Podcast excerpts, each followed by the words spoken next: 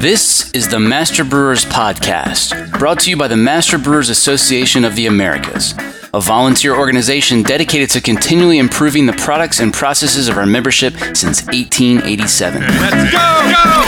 Go!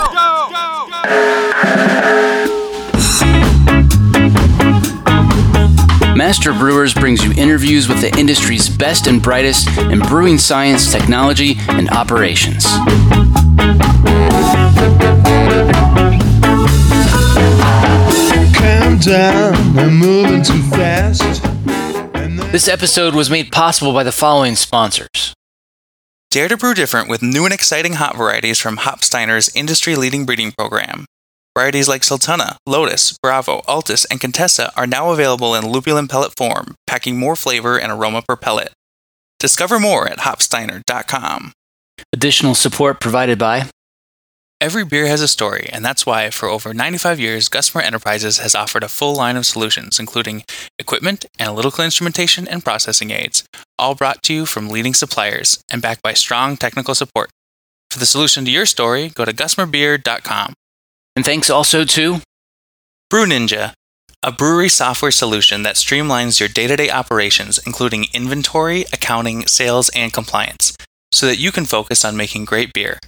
Listeners of this podcast will receive a unique offer by going to get brew ninja dot com and using the code brew ninja twenty-one.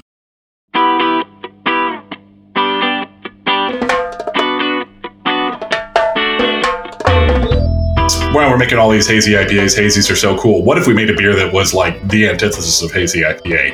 I'm going to have this hazy I P A that's super juicy, big Mosaic, Citra kind of thing on the menu.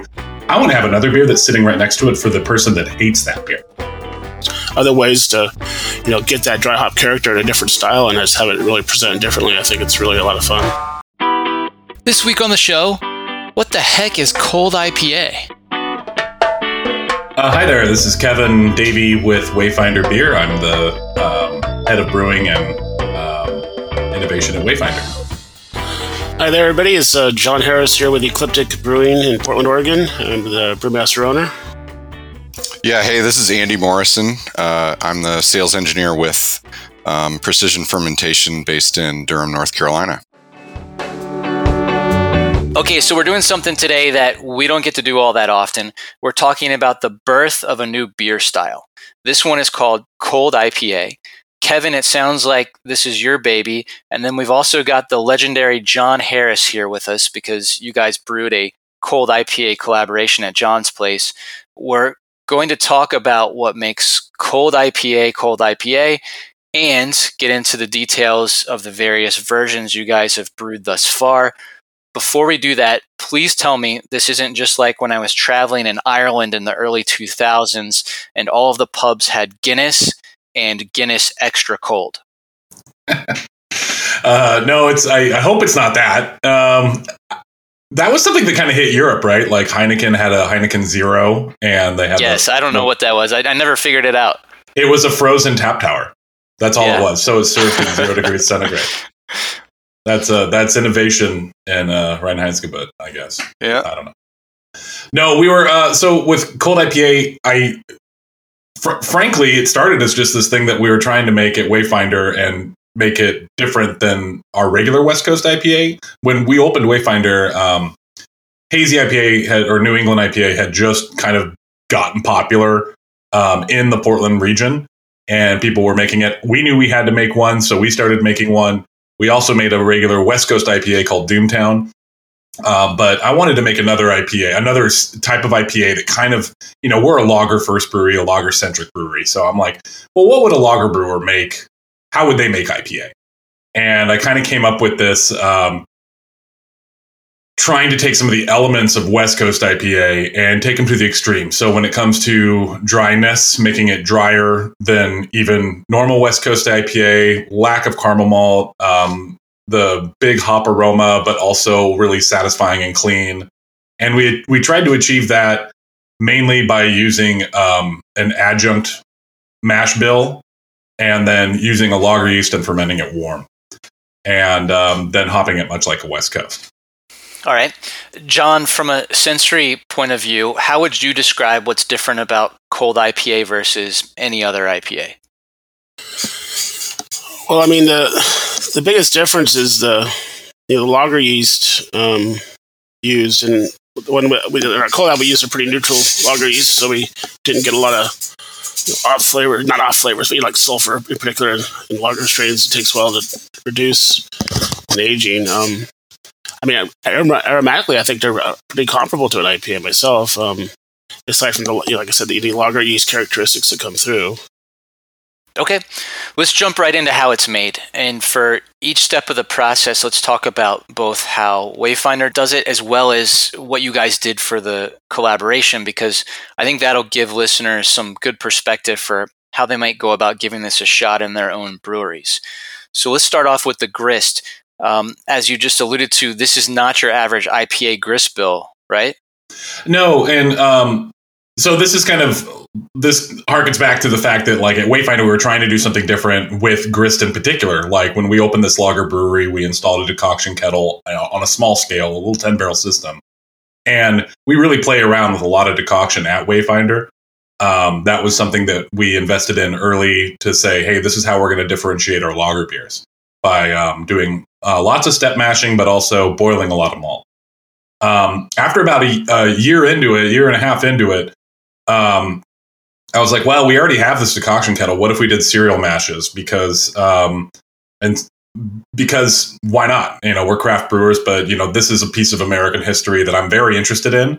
And I feel like when I was a home brewer and, and, and, and when I was first starting out my brewing career, um, adjunct American lager was a big no-no.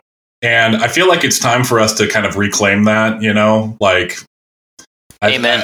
I, I, I, I described it to the staff as like, hey, you know what? We're going to fly our, our, um, we're going to fly our planes into the Death Star. We're going to get the plans uh, for how they make this beer. And then we're going to make it our own because, you know, this is a beer style that people do love. But I remember reading a Brauwelt article Uh, ten years ago, and it was tracking I B Us in American lagers over from the seventies, eighties, nineties. And it was like in the seventies, the average B U in an American lager was like twenty. And then it was like fifteen. Then it was like twelve. And by the time you got to like twenty-nine, twenty oh nine, when I was reading this article, it was like seven was the average American lager. And I'm like, oh, it didn't even have to be this way.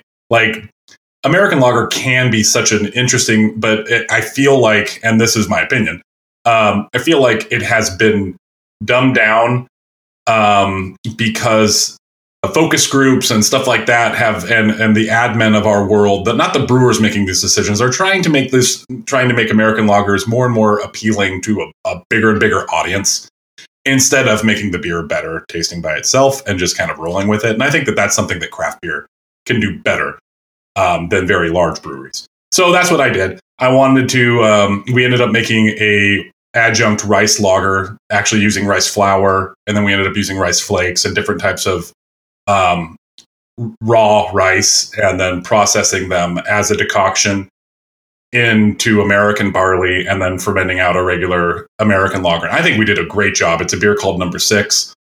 Um, it comes in six packs, so if you see it at six six six, you know, because we're a vaguely sinister brewery, just so everyone knows. Uh, after we made that beer once, I was just like, well, this is cool. But I, I remembered uh, somebody telling me, I think, like telling me a story about Mitch Steele and about how when he was working at Budweiser, Mitch, you'd have to let me know if this is true. I have no idea.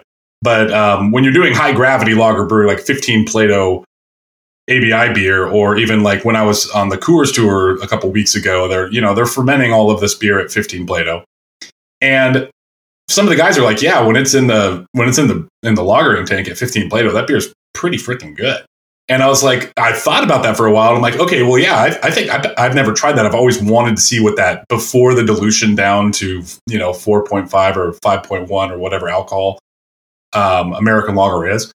I would really like to see what that beer tasted like. And then I'm like, well, wait a second. What if we just brewed it? And then what if we made it an I P A? So that's kind of where my mind was going with it. Um, but the the other thing that I really wanted to do is not make it a, you know, a five week lager I P A, because I don't think that I don't think that um, cold fermentation and cold maturation is really great for hop expression. I think that you actually need to uh, dry hop a bit warm and um, kind of get the beer in and out uh, with relative speed so that the hops are presenting really well when the consumer gets it.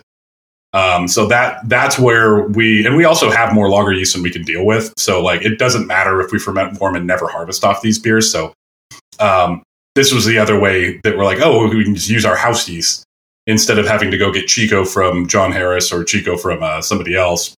We can just make these these very clean fermenting beers, but ferment them warm and kind of like try to get a Chico approach where it's, there's a bit of fruit to it, but, and it ferments fast, but it doesn't have that. I think fermenting colder will, it will get you a little bit more of that, that lager S O two thing that I don't think really works really well with I P As in general. And also I don't think that if you're dry hopping at like forty-nine Fahrenheit, I don't think that you're going to get some of those more um, warm dry hop hop aromas. So that was the approach. Let's make this beer that uh, is kind of a split between American lager and West Coast I P A, and taking our favorite elements of both. Um, the other thought was, well, we're making all these hazy I P As. Hazies are so cool. What if we made a beer that was like the antithesis of hazy I P A, just to be kind of uh, just to different, be a contrarian. You know? Yeah. Just to be the contrarian. If if if, yeah. if anybody remembers me as anything, is I'm a contrarian. So I, w- I wanted to have something that was definitely contrasting. You know, like I'm going to have this hazy I P A that's super juicy, big Mosaic, Citra kind of thing on the menu. I want to have another beer that's sitting right next to it for the person that hates that beer, you know? And so yeah. that's, that was the other idea. Okay, cool. So go back to the grist though for it in a little more detail. So you said you started off using um, rice and then rice flakes, I believe. Is talk more about that and sort of, you know, give us some percentages. Where did you land for your, um, your ideal cold I P A grist bill? Um, for using whole bags of grain, I think we're at twenty-seven percent. Um, grist, I'm sorry, um, rice adjunct or corn adjunct. Um, we have since moved on to corn just for uh, price saving um, and also because rice just went through the roof for us.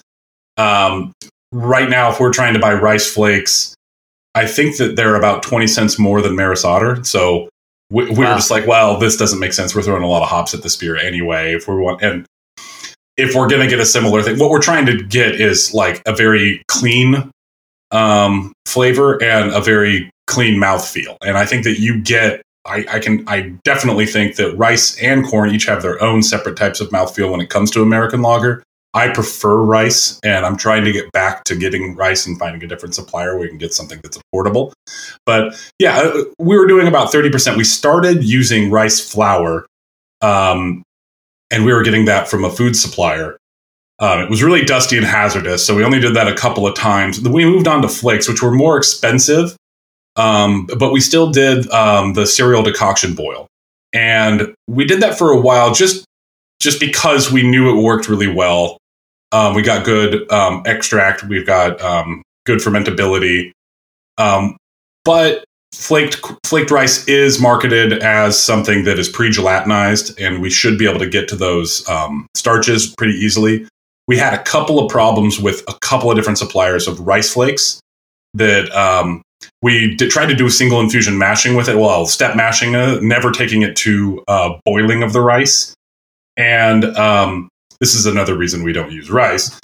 Um, what had happened is that it was iodine black the whole time. We matched for about three hours. And then at, at the three hour mark with it still not converting, we went over to a local um, uh, gluten-free brewery and borrowed some amylase, alpha amylase, to see if we could uh, boost the enzyme load. And uh, we did that for another hour and it never converted. My theory, my hypothesis is that even though it is marketed as a pre-gelatinized rice flake, that it wasn't properly gelatinized, so that we just didn't have access to the starch because we couldn't get through. Makes sense. Uh, yeah. And so it needed, because we, we could actually take the same product, boil it, and then it would convert just with regular bar. I know some of the haters out there have said, hey, this is stupid. This is just I P L with a different name, but it's not. I P L isn't brewed with adjuncts. What else is different here versus I P L grist? The old style of um, I P A back when I P L first launched was um, you know, light orange to orange colored. Um, and those flavors just, um, I think those caramel balls sometimes clashed with the lager yeast, to be honest with you. So I think that um, going with the adjunct and going with just a nice pils malt, lighter colored malt, um, you get just a cleaner flavor when you ferment without lager yeast at the warmer temperature. Kevin, most brewers listening to this probably don't have the equipment to mimic your mashing process, but I'm sure folks would like to hear more about it nonetheless. Is there anything else you want to say about sort of your your mashing process using adjuncts, you know, in, in a brewery where you can do that? I mean, if, if if you have a mash mixer, you can do it. It just takes a very long time because you're going to have to do it first and then mash your two row on top. Um, we did it once with Burial Beer out of North Carolina. We made one, and it just was a very long brew day. We also did one with Modern Times. Um, but the thing that I would I, I need to, to tell everyone who actually wants to use raw rice or raw corn, not a flaked product, not a syrup, um, is that you need to be using an American two-row malt. Now, a lot of American barleys are born and bred and made for, you know, the A M B A guidelines, which are much different than um, the guidelines for German and French and stuff like that kind of malt. Um, the reason being is uh, the people who have really led the charge on that kind of malting are the bigger brewers, and they're looking for a higher enzyme package. And frankly, I think a lot of those malts, not all of them, and I don't want to make this an advertisement, but um, a lot of those malts are born and bred to have adjunct. Um, The European barleys are born and bred to never have adjunct, or, or very, very have little adjunct, if at all. Um, so when you when when I'm thinking about this, I'm trying to make an American beer um, that is, is very heritage. I you know we use an American uh, Pilsner malt. Uh, I think it's a blend of Pinnacle and Metcalf. Uh, they're both very high enzyme. They're high Kolbach index um, and. Uh, high protein. So what we're really doing is we're using that rice and corn to balance our our um, Pilsner malt, our, our pale malt, to make the beer whole. And I think that a lot of, um, I mean, ethically, this is why those those American two rows are grown. American two row actually mimicking American six row these days, um, where um, you actually are looking for a bit of adjunct to make that beer rounded and really clean and easy drinking by itself. Um, whereas the European stuff is more born and bred to be all malt beer. All right. Um, John, I assume you don't have a cereal cooker in your brewery. What did you use for the adjunct on the collaboration? How much did you use? And how close or different were those results to Kevin's? Okay, yeah, no, we have a, we're a single infusion um, mash brewery. Um, We used corn in the collab. It was about just under twenty percent um, corn. Uh, to, and then we used um, a newer Great Western uh, Pilsner malt called um, or called um, Super Pils malt. Uh, that was the grist makeup. And um, and we didn't have any problem with the, with the corn converting it in, in the mash tun. Um, it converted just fine. It was pre-gelatinized, really pre-gelatinized. but, um, but it ran off pretty easily and... Um, turned out pretty good. Did you consider any other adjuncts like dextrose or corn syrup or rice solids or anything like that? And how did you land land on? Uh, I assume it's flaked corn. How did you land on that? Oh, just discussions with Kevin and uh, here um, when we were laying out the brew. Just um, took a lot of Kevin's recommendations because he had actually, you know, done a couple of these before we did our collaboration. So um, uh, he recommended corn over rice, so we just went with that. Having done it once, would you? Is there anything you'd change in regards to the grist or mashing if you were to do this collaboration brew all over again, or did it work out kind of w- the way you were hoping? Um, actually, the beer turned out really, uh, really good. I mean, we, we did a trial brew in our two-barrel pilot brewery and made some tweaks, and um, and, and uh, just some of the hop, dry hopping we changed a little bit from the production batch from the pilot batch. Um, and ironically, as I, I actually texted Kevin the other day and said, "Hey, you want to do the collab again next year?" And he said, "Sure." So we're, uh, I said, "We need to make it better." So we haven't really had a chance to, we haven't had a chance to talk about how we're going to do that. But uh, um, I'm looking forward to doing it again because it was really well received, and um, and it actually ended up winning with four months of age. It won a, I think it was a bronze medal at the Oregon Beer Awards, which is kind of crazy. It, it held up that long, so it's pretty awesome. Nice, nice. Um, well, Kevin already answered it. My next question was going to be about um, uh, specifically uh, targeting a uh, old school North American pils rather than a calmer European pils. So um, I think we're good on that. Oh, one of the things I did want to mention about um, American two-row is that um, if you if you are using the wrong kind of malt, you might not can get conversion um, because rice and corn just you know don't really have a lot of enzyme potential. And um, if anybody's brewing these um, at at their breweries, grab a bottle of iodine from the lab, and I would test it before you ever run off. Um, just because using the adjuncts at this high level, it's one of the things that um, I think is interesting that every time we would do a collab, uh, making a beer like this, I would always bring iodine to the brewery. And, you know, sure enough, like some of the times we're like, oh, we're not a conversion, let's wait a little longer. And they're like, oh, we stopped doing the iodine test because we always get conversion. I'm like, that's great. Yeah. until you until don't. you don't, you know, like, so like, the, I think it's really important to, to, to do that. Um, if you're going to attempt one of these, make sure you do get conversion. If you don't, you're not going to get, obviously you're not going to get as much utilization out of it. You're not going to get as much, uh, um, you're going to get more starch. Um, and you're going to leave a lot in the spent grain, but also you're going to have haze issues, which is what you're trying to avoid. Um, these beers we typically make pretty clear.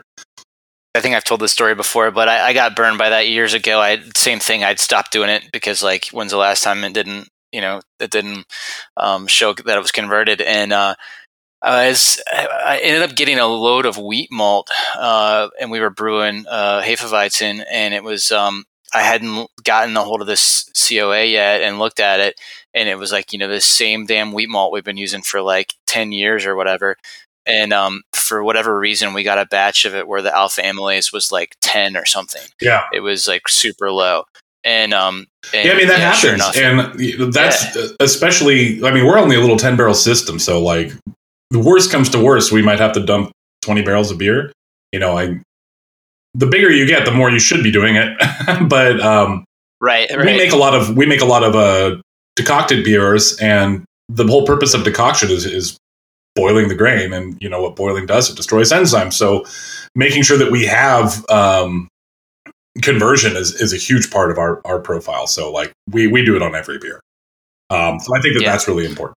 All right. Tell me about the kettle hops. Um, what, what's your, uh, what's your strategy for kettle hop additions for cold I P A? So for our cold I P A, Um, we're trying to actually build a very high level of bitterness before we even get any uh, late hop additions. We're trying to hop this much more like a West Coast. I think that the trend has been to get um, to get the B Us out of the kettle, lower pHs, lower the whirlpool, or do a cold or a cool whirlpool, so that uh, because of the hop load that we're going to add anyway, that everybody feels like they're going to get enough bitterness from that. That's not our approach. My thought is with the gravity being as high as it is, if we can get to thirty-five, forty B Us before we even add any aroma or final hopping, then um, getting to that first forty is the is the easy part. Getting above that is the hard part.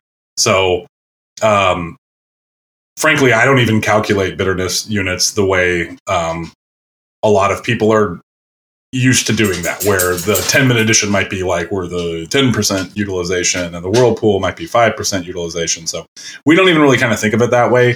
We try to target thirty-five, forty B Us with a, a clean hop, like we use German Magnum typically, and then also using um, an isomerized hop compound. Um, I, we're using Barth Haas uh, Flex for this. So a combination of both. We want a little bit of vegetative matter so that uh, it doesn't You know, it, it aids with it not boiling over. Um, and then after that, we're hitting it at a ten-minute addition and then also a whirlpool addition. So we're we're adding um, kind of a blend of, um, we're using Mosaic Centennial at ten-minute and then also at whirlpool. I believe that some of those hops you need to boil to get some of the hop aroma. And so that's also kind of like our West Coast approach. Um, so, yeah, it's not... It's not a massive hop addition, all at the end, cold with low pH. We're doing it more traditional. All right. So once again, sort of the opposite of the of the hazy stuff. John, anything different about um, your kettle hopping strategy on the on the um, collaboration, or pretty much the same stuff? Yeah, we we also use Magnum in the in the bitterness up front. Um, sizable charge is eleven and a half alpha. We we actually threw uh, fifteen pounds at it, which is a bit, you know, for uh, that's not very um, new age I P A making anymore. But um, I think the beer ended up with about fifty-five, right? fifty-five I B U total after the whole thing was said and done. Um, and most of that, you know, with large, there was a large whirlpool charge too, so uh, we did get all of it out of the kettle, but a lot of it. Okay, so in the, just so I don't, people may not know how what your system size is. So to put that in like pounds per barrel perspective. For oh, those. Sure. Okay, um, that would be it's a thirty barrel system, so half pound per barrel. Um, in the okay. in the uh, in the in the kettle boil for sixty. I would like to put out the uh, thought that um, with with the whole New England I P A and people going with low bitterness, high residual sweetness of final beer, part of the whole antithesis of what, of uh, New England I P A that cold I P A can be is that it's incredibly dry, but also that it's incredibly bitter. Um, we're trying to get the bitterness very, very high, more like, um, to me, the people that really made that really dry, really bitter thing are more San Diego style. I'm not really a huge fan of the water profile down there personally, but, um, you know, the Green Flashes, the Russian Rivers, the Firestone Walkers, um, a bunch of other people that I should be including in that.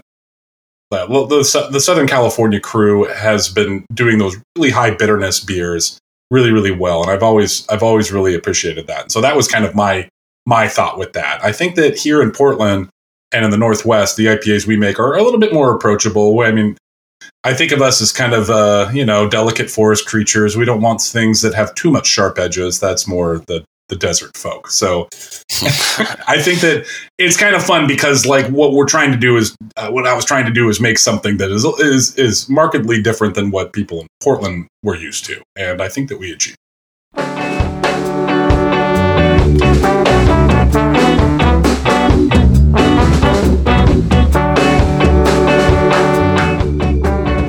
Coming up, you saw people that like just really hated the term cold I P A, and I wanted to address that.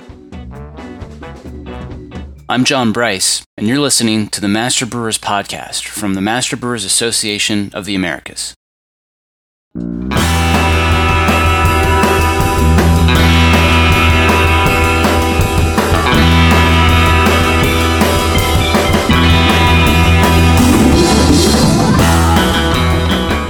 There's really only one thing that keeps this podcast going, and that's when listeners like you take the time to thank our sponsors.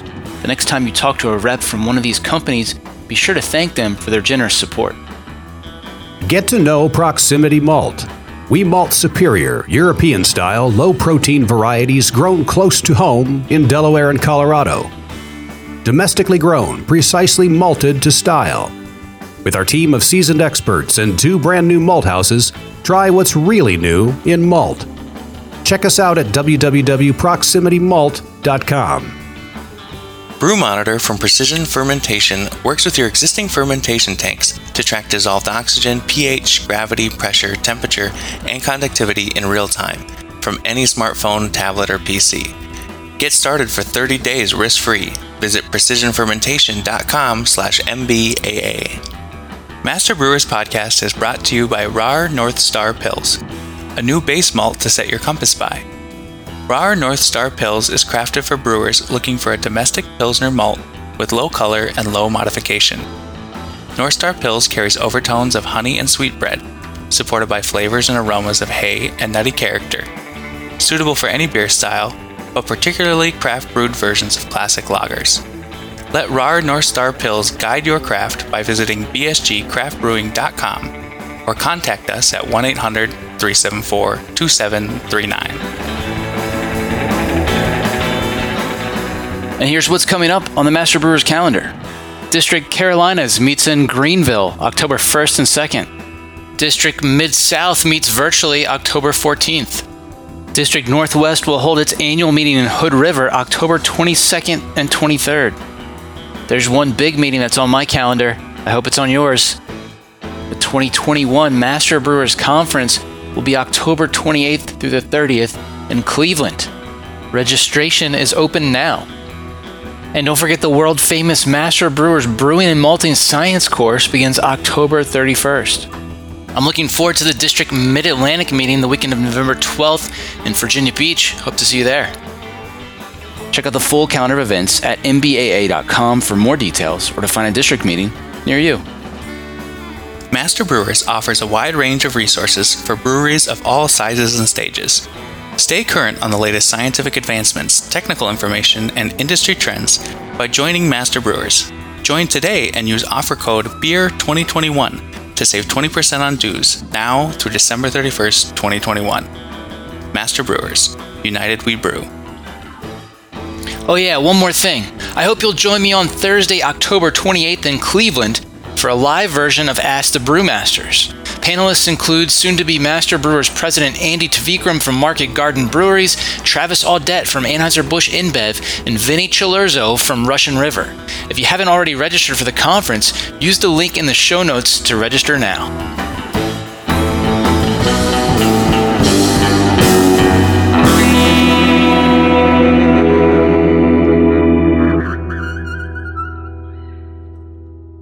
Now back to the show.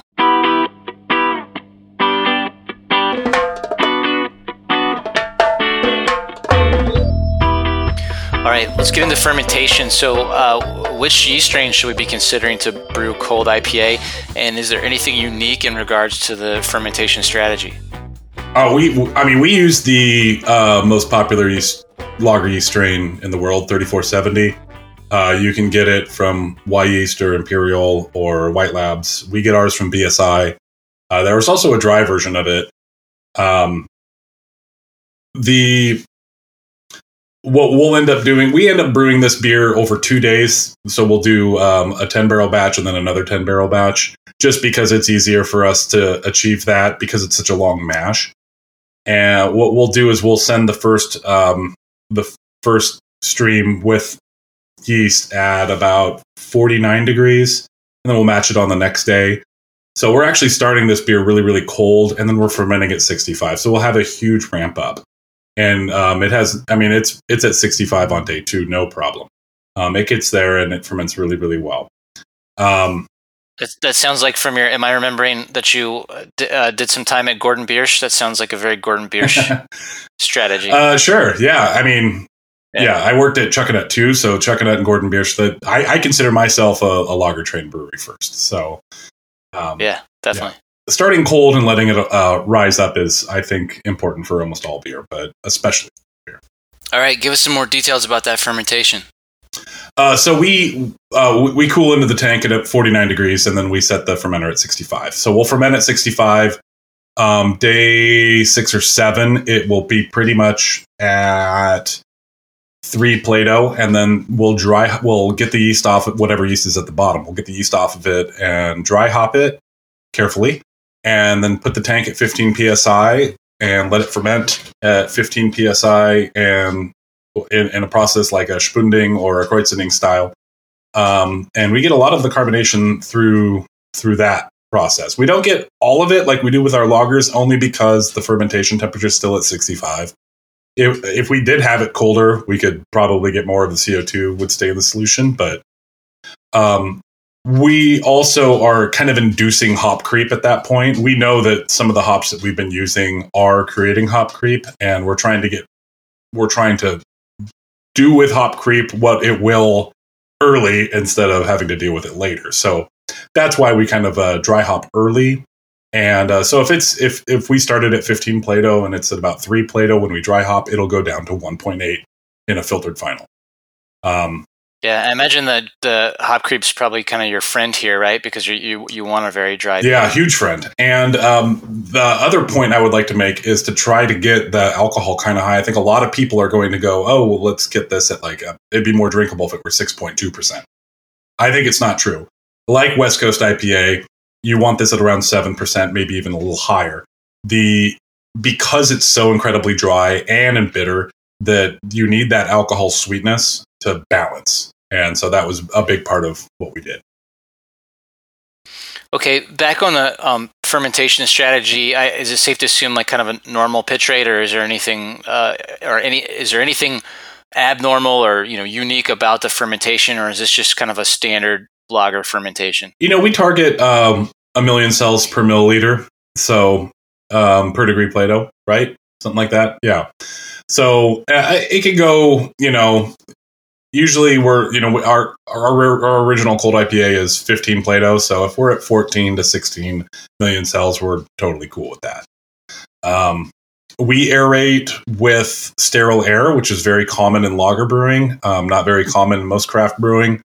Um, I think that harkens back to um, the Reinheitsgebot, where you can't add exogenous oxygen and you have to just get the air from the air. I don't know why that would be a thing, but it is a thing. And I've I've noticed that lager beers that are um, aerated, that are not over aerated, can end up being a little bit cleaner. I think that um, thirty-four um, does a little bit better with a little bit l- uh, less oxygen. It's easier not to goof it up by um, adding too much oxygen. So I, I suggest sterile air if anybody's doing it. And um, yeah. Also, another reason to cool in cold, because you get a little bit more oxygen if you are using sterile air. That's right. Okay, we've also got Andy here from Precision Fermentation, one of the critical sponsors who keep this show alive. Andy, your instrumentation has a lot of data on the collaboration cold I P A brew. Do you want to mention anything about the fermentation profile relative to similar styles that you've tracked? Did anything stand out? Yeah, absolutely. I mean, that was... Um, you know, a big piece of, of when I realized that we had, that John had plugged in one of our monitors for the collaboration beer, you know, I reached out to him to kind of talk to him about it and, uh, and, and ended up winding Kevin into the conversation to, to kind of learn more about the style and learn more about what I was looking at, because we saw, um, you know, everything that, that Kevin's just talked about, right? Like the, the, I think the knockout temp running into the tank was at about fifty-two degrees. Um, and then we watched it rise over like the next four days, um, uh, before it finally hit the, um, the sort of jacket temps at about sixty-five. So we were watching it bounce between like sixty-six and sixty-five degrees as like jackets kicked on and off. Um, And and so it just started raising questions about like, you know, you know, obviously that's that was a different method than we had seen before with I P As. Um, looking at just kind of the the slowness of the um, uh, oxygen uptake, because a lot of times we see for like a standard ale, we see the the um, oxygen deplete within the first, say, four to six hours. Um, and with this, it, it took outside of thirty-six hours for that oxygen to, to finally, um, uh, kind of clear out. Uh, and then that was maybe another, it was what, another twenty-four hours or so, um, just inside of that, maybe, maybe about eighteen hours before, um, before we saw fermentation activity actually start. Um, and saw gas being produced. So it was just kind of interesting to see those things. Like it was obviously a slower moving yeast. It was, and this is without knowing what yeast strain specifically had been used, um, and just looking at the data anonymously, more or less. Um, we had seen that uh, um, the normal hallmarks of, of something that you would call an I P A, you know, we were seeing some very different stuff. So. Yeah. Probably didn't match uh, many profiles you'd seen out of John's beer. No, not at all, not at all. Yeah, so it was it, it was it, it was really fun to look at, and and then to be able to see on the you know on the far end as well, um, to look at that, uh, um, you know, to to see when they were dry hopping, and um, uh, to be able to note that um, that there was some uh, like that krausening was going on, and um, Yeah, I just just kind of seeing all those extra little novel things that Kevin's built into this style at play, so that as soon as we were talking about it and as soon as I was hearing what Kevin was describing about it, I was like, oh yeah, yeah, everything, there it is. I can track it along. Okay, you've already mentioned that cold I P A gets dry hopped, which makes sense. Tell us a little bit more about when and how. Uh, so it's actually kind of interesting because when we first did this, uh, one of the, you know, we kind of took a feather from what we were doing for Italian Pilsner. So with Italian Pilsner, we would ferment it to completion, chill it down to, you know, uh, without putting any pressure on it, uh, chill it down to about forty-five degrees Fahrenheit, uh, harvest what we wanted to harvest, and then we would Kreuzen it. So we would take um, beer like usually Czech Pilsner that was at High Kreuzen, um, a twelve Plato beer that might be uh, ten and a half Plato at High Kreuzen. And we would, you know, take a couple barrels out, shove it into our um, Italian Pilsner, dry hop it, and then ferment it on the dry hops. And that's that was a different beer that we made called Terrifica. Um, so when we started with Cold I P A, we were like, oh, let's do that same trick. It was a great way of adding hops and then also scrubbing any oxygen that we added, because we have actively fermenting beer that will scrub everything out. You know, it's on a small scale w- without a hop cannon or without any other types of uh, fancy things. You know, with a little ten barrel system, it's really hard to introduce hops without introducing a bunch of oxygen as well. So we try to come up with creative ways to do that.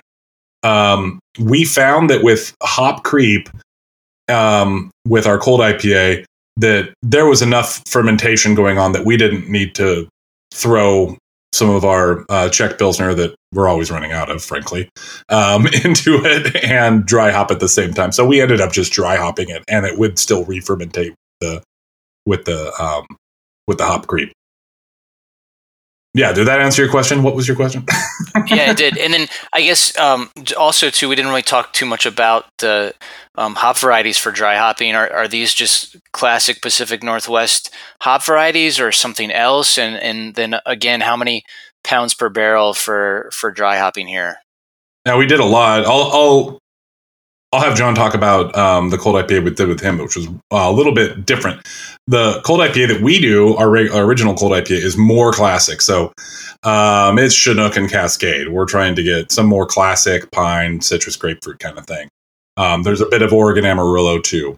Um, and uh, pretty high co- uh, dry hopping rate. We're doing about two and a half pounds per barrel uh, total. So it's it's a very, it's a lot of hops. Okay. And then, John, you have a um, dry hopping unit that grinds your T nineties into powder and then recirculates the tank. Um, you've been brewing hoppy beer for over thirty years now. Tell us about how and when you landed on that approach to dry hopping and how it's changed your beers. Gotcha. Um, yeah, I mean, we, we were doing the usual method that a lot of people do, is just, you know, get up on top of the tank and dump your hops in and... Um, Then uh, do some purges, you know, some rousing with C O two to keep the, if, if, you know, we don't know what's going to happen to that tank, so we can't see in there. So, um, and just uh, every once in a while, we'd get a nucleation blowout, you know, where, um, you know, the hops, before you could get the, get the, you know, P R V back on, the um, hops are exploding out of the tank. And uh, we had a couple instances um, where I was just like, this is not, This is not the way we should be doing this, you know. So for safety sake, for a safety standpoint. So um, we got a whole podcast episode about that. But yeah. the, um, so um, we trialed a few different um of these dry hopping units. Um, you know, you know the, the notorious Sierra Nevada Torpedo, which is designed for uh, whole leaf hops. Um, we didn't try that one, but just looked around and uh, we found this unit. Um, we'll do trial two different units. On, under the AMCO name, um, actually, it's, it's, it's Rolex name. I think it's Rolex, actually, but produced by AMCO. But um, we settled on a very, you know, very simple system of just, you know, a hopper with um, C O two gas going in uh, as the hops go in, and we were able to uh, just, you know, really effectively dry hop a tank. Um, you know, and basically, basically we'll, we'll load the hops and then recirculate for roughly uh, ten minutes for every uh, ten, you know, fifteen barrels. So it's like a thirty minute recirc on a ninety barrel tank, something like that. And um, we get really effective results and uh, really feel like we're actually using all of the hops versus just part of the hops. Because sometimes you, after a dry hop beer, you clean the tank out and you open up and then some, you know, pellets would just fall right out. You're like, oh, that was wasted hops. So, um, so we found this system to be really effective for us and, um, much safer than climbing up on top of a tank. So we have ninety barrel tanks now, so they're they're they're, they're, what, they're over twenty feet tall. So you know you're you're up there on a lift, and just I just uh, safety and efficiency was really the reason we switched to it. Cool. So I assume this this cold I P A collaboration brew that you did, you, it was dry hopped with that that method as well, I assume, right? Yeah, we use that method. Yeah. Okay, so um, t- tell us a little bit more about that. Did you also use um, sort of some classic Pacific Northwest varieties um, like Kevin's doing, or did you do something different? Uh, no, we went actually the sideways on this one. Um, we uh, ended up using uh, Talus, which is a newer uh, hop variety now grown here in you know, here in America, and then we also used a newer uh, New Zealand hop variety called Pacific Sunrise, um, and we, and we a little Centennial just to kind of for the old school. Uh, West Coast I P A, which was Centennial was very prominent in. Um, I'm looking. I'm trying to get the pounds per barrel just a second here. Let's see here, so it's uh, yeah, three and a quarter pounds per barrel dry hop with those varieties, and um, we ended up using a little bit of Citra after we did tested tasted the pilot brew. Uh, me and Kevin and Phil, our pilot brewer here, um, we were uh, drinking a beer, and we kind of went, just use a little Citra, you know, and it actually we ended up putting that in and just gave that nice little pop to the beer. Uh, very little Citra compared to the other two three varieties, but uh, just a little enough in that hop blend just to kind of accent the different flavors we're looking for. So it's kind of a New Zealand meets, meets New School with the Talus, and then you got the Centennial Classic um, basket up. So it's kind of a, I guess, a multi-generational, uh, as far as ages, you know, origin of hops, um, dry hop on this one. All right, cool. Um, okay, so cold uh, cold I P A should be filtered bright. Do you also use any finings or anything else for stability, or do you filter both of these beers, or what? Uh, well, we we filter everything. Um, we're we're a pretty small brewery, so all we really have is a plate and frame filter to get it to, uh, to be clear. I believe. Um, John, did you end up just using finings or, or centrifuge? Yeah, we just centrifuged it, um, really kind of at a slower rate to get uh, the clar- more clarity, um, and proceeded to get a really nice clear product with that, uh, just a G E A centrifuge. But we didn't do any biofine or any other um, additions to help with that. We use a we use a silica sol in our dry hopped beers to um, get the polyphenol load low. I believe it's polyphenol or maybe protein. I can't remember if it's silica or P V P P, which one affects which. But um, we use silica sol to um, to get it to go through our filter well. But we do filter this one to brightness. Um, I think it's pretty appealing. I mean, that's part of our whole like trying to make it the antithesis of the hazy I P A is that like, I know that like the hazy I P As are so Instagrammable, but some people, I, I, I feel like there's this magic uh, beer customer out there that might resemble myself, but um, sits at the bar and really just wants a crystal clear I P A that's hoppy and delicious. And that was really what I was going for. So yeah, we, we, we filter it to, to brightness. Brilliant. All right.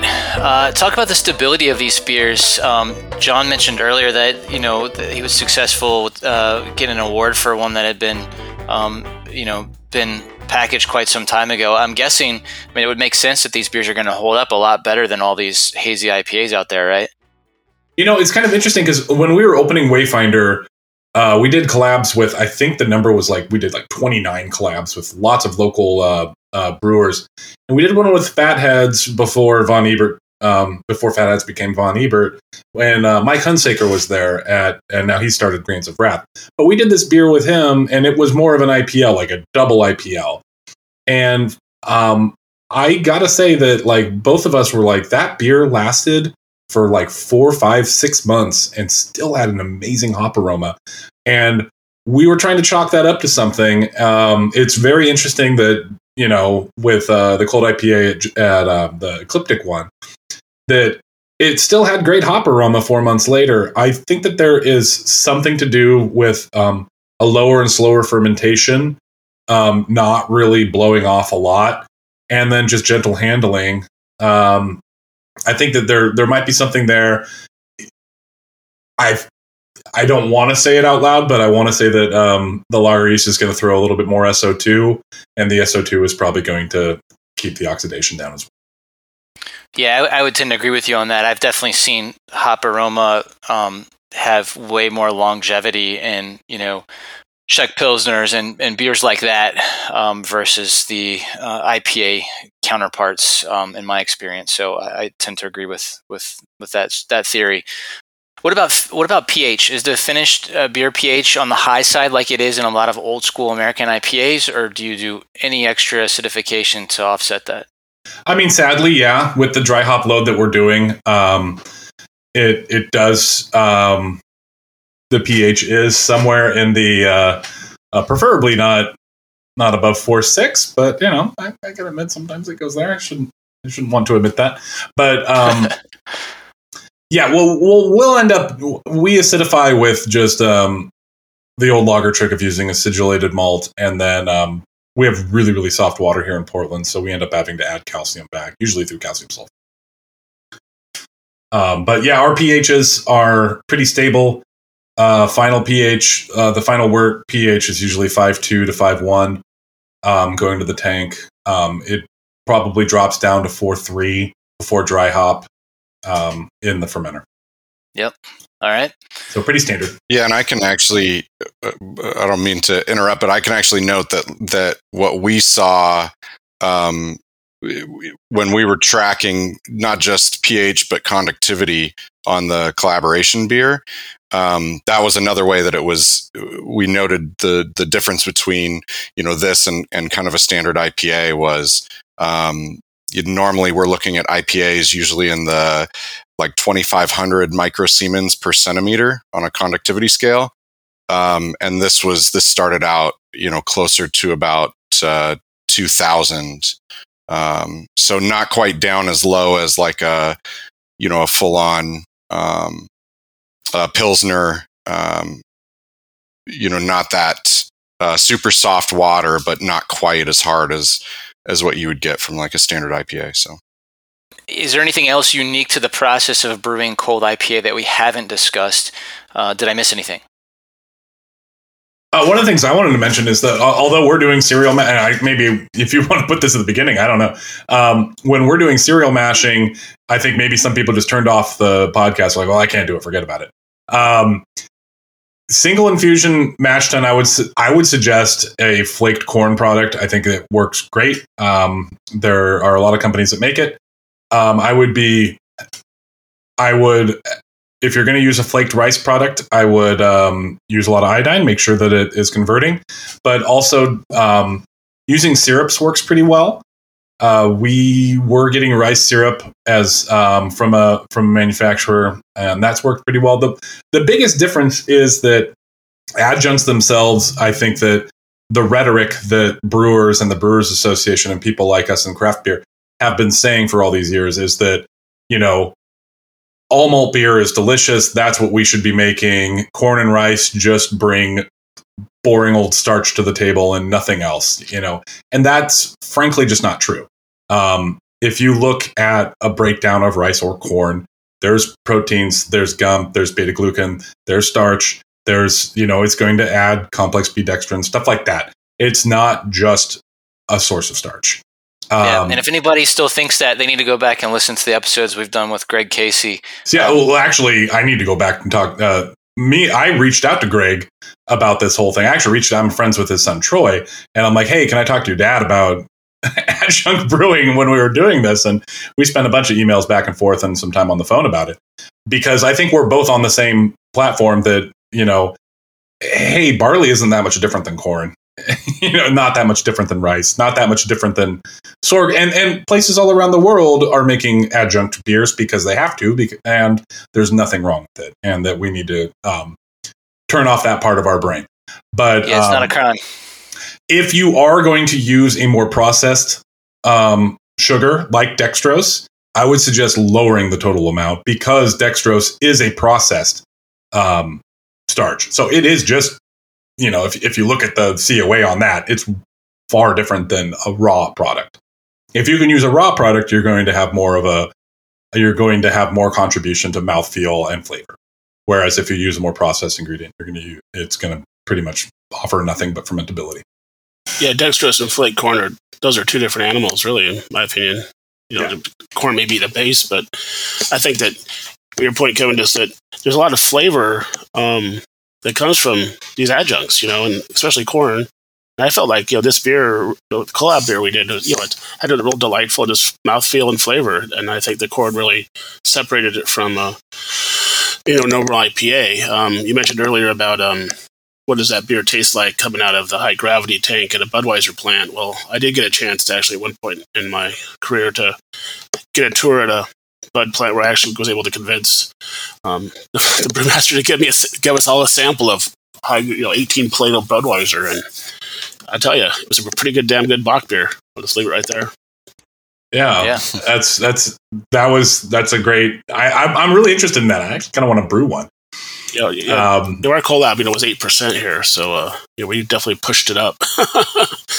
you know, bang for your buck, but also, but that, I think that, that uh, extra alcohol we had here also helped with the uh, aging of the beer too, and stability.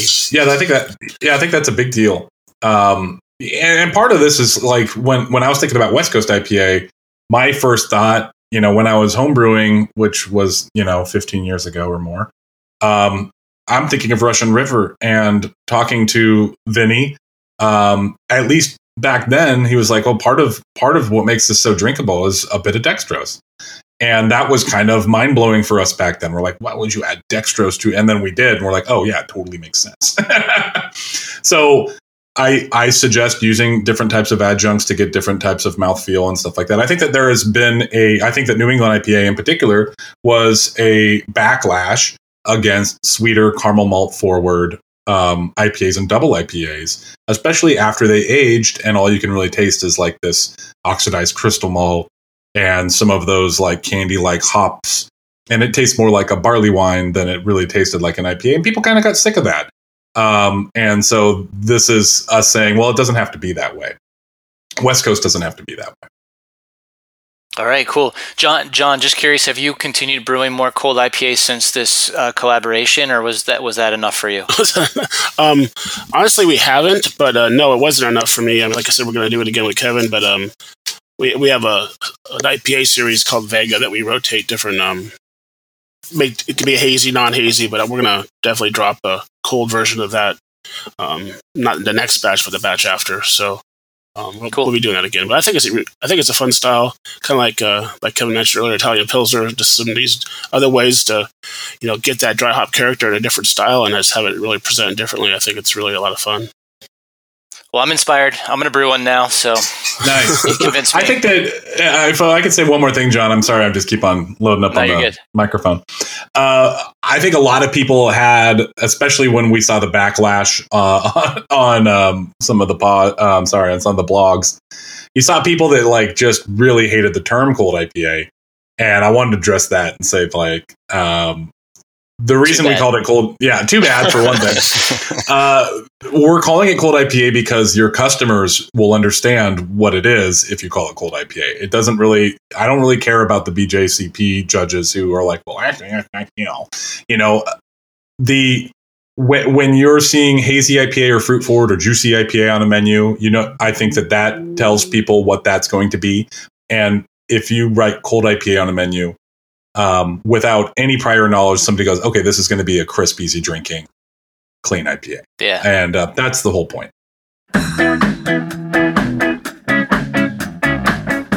That was Kevin Davey, John Harris, and Andy Morrison here on the Master Brewers Podcast. If you don't feel like you now have everything you need to know to brew some cold I P A, check the show notes for a direct link to the Master Brewers webinar these guys did in July, or head on over to community dot m b a a dot com and post your questions to Ask the Brewmasters, the world's best technical brewing forum.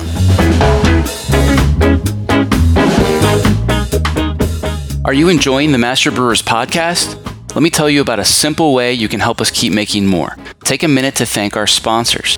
There's no way we could produce this show without generous support from sponsors like Hopsteiner, Brew Ninja, Proximity Malt, B S G, Gussamer, and Precision Fermentation. So please, let them know you heard their message on the Master Brewers Podcast and that you appreciate their support.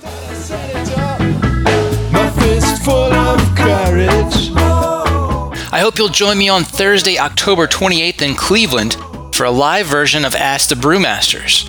Panelists include soon-to-be Master Brewers President Andy Tavikram from Market Garden Breweries, Travis Audette from Anheuser-Busch InBev, and Vinnie Cilurzo from Russian River.